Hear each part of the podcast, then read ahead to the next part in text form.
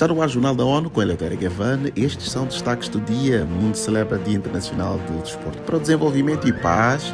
A ONU aponta a indústria transformadora para fechar a lacuna de tecnologia e desenvolvimento sustentáveis. Esporte ou desporto tem o poder de mudar o mundo e é um direito fundamental para fortalecer laços sociais e promover o desenvolvimento sustentável e a paz, além da solidariedade e respeito a todos. Acompanhe com Mônica Greeley. Esse ano, o tema do Dia Internacional do Esporte para Desenvolvimento e Paz é Marcando para as Pessoas e o Planeta. O objetivo da data é dar uma oportunidade a todos de reconhecer o papel positivo de praticar um esporte e ter uma atividade física regular para a vida das pessoas e de suas comunidades. A vice-secretária-geral da ONU, Amina Mohamed, afirma que o esporte tem o poder de alinhar paixão, energia e entusiasmo numa causa coletiva. Para ela, é interesse de todos aproveitar o tremendo poder do esporte para ajudar a construir um futuro melhor e mais sustentável para todos. Da ONU News em Nova York, Mônica Gray. Para a ONU, a universalidade das modalidades, sua capacidade de união de indivíduos e grupos é um forte elemento de solidariedade e entendimento.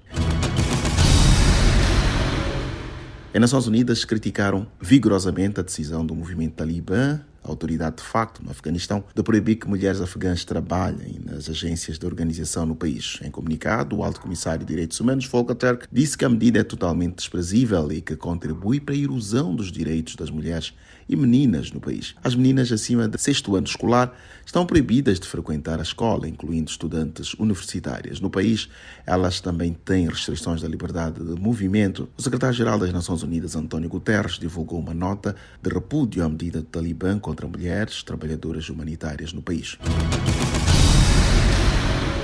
As Nações Unidas apontam a transformação industrial sustentável como saída para fechar a crescente lacuna de desenvolvimento entre países, cumprir metas climáticas e objetivos globais. O relatório de financiamento para o desenvolvimento sustentável 2023 descreve a realidade de crises galopantes de alimentos e energia, incerteza económica e impactos globais da mudança do clima. O documento foi apresentado pela vice-secretária-geral da ONU, Amina Mohamed. Ela disse que os mais pobres e vulneráveis continuam sendo os que mais sofrem com diferenças no desenvolvimento. It is the.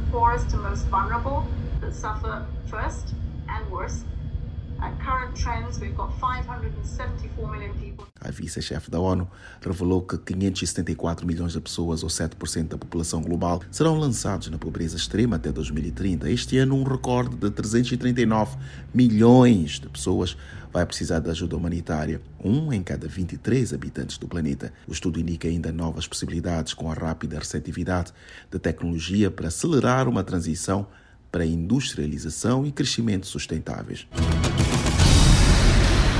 O líder das Nações Unidas, António Guterres, informou que seguirá a tradição de jejuar um dia durante o mês de Ramadã, considerado sagrado para os muçulmanos. Ele iniciou o costume quando era chefe da Agência da ONU para Refugiados, ACNUR, cargo que deixou em 2015. Em 2022, ele passou as festividades no Senegal, Níger e na Nigéria. Ao lembrar-se do tempo como chefe do ACNUR, Guterres citou ações solidárias a favor dos muçulmanos, ressaltando necessidades humanitárias. I would stay there for a certain amount of time and uh, fasting and uh, respecting, uh, of course, the uh, tradition uh, and the religious values.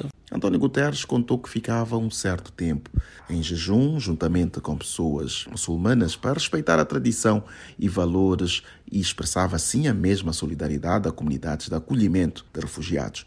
Ao se tornar secretário-geral das Nações Unidas, Guterres manteve o costume, ampliando o foco em refugiados para outras comunidades em sofrimento.